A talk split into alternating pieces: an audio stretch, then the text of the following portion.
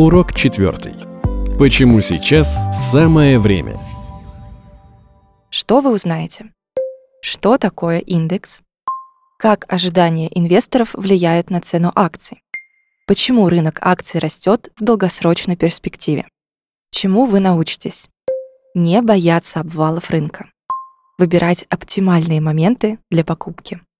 Все долгосрочные инвесторы переживают как взлеты, так и падения. Даже далекие от инвестиций люди слышали про финансовые кризисы. Но зачем тогда вообще инвестировать, если это такие нервы и риски? Обычно инвесторы поддерживают себя мыслью, что в долгосрочной перспективе акции растут сильнее других активов, а кризисы когда-нибудь заканчиваются.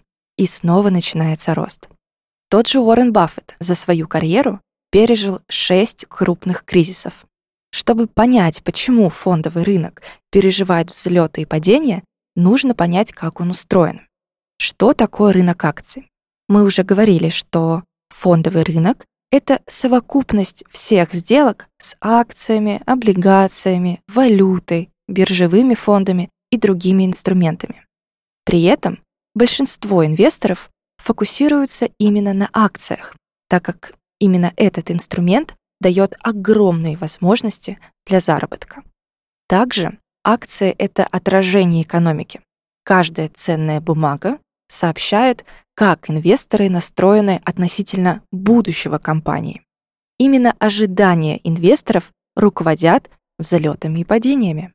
Один из величайших экономистов, Джон Кейнс, сравнивал рынок акций с конкурсом красоты где побеждает не самый красивый конкурсант, а судья, который угадал, как проголосуют остальные члены жюри. Главное — угадать ожидания. Таким образом, акции являются отличным индикатором настроений финансистов. Если рынок акций падает, то инвесторы в основном настроены пессимистично. Ну и наоборот. Когда говорят о рынке акций конкретной страны, обычно подразумевают индекс, это такой индикатор, который включает стоимость акций всех основных компаний в этой стране. Например, если вы услышите в новостях, что рынок акций США рухнул на 10%, то знайте, упала совокупная цена множества компаний, в том числе Apple, Amazon и Tesla. Все эти акции входят в индекс S&P 500. Но давайте вернемся к хорошему. Почему рынок растет? Итак, фондовый рынок зависит от ожиданий в краткосрочной перспективе. Чем длиннее горизонт, тем сильнее связь между рынком и экономикой.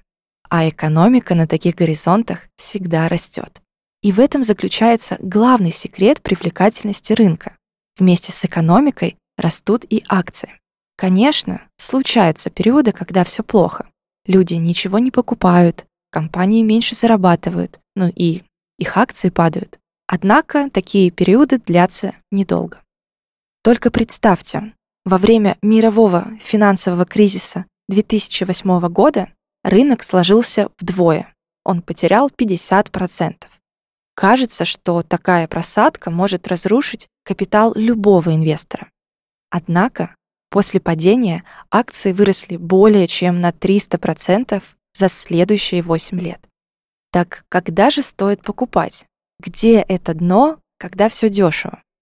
Увы, точно определить, где дно, не может никто. Однако, один индикатор удачного момента все же есть.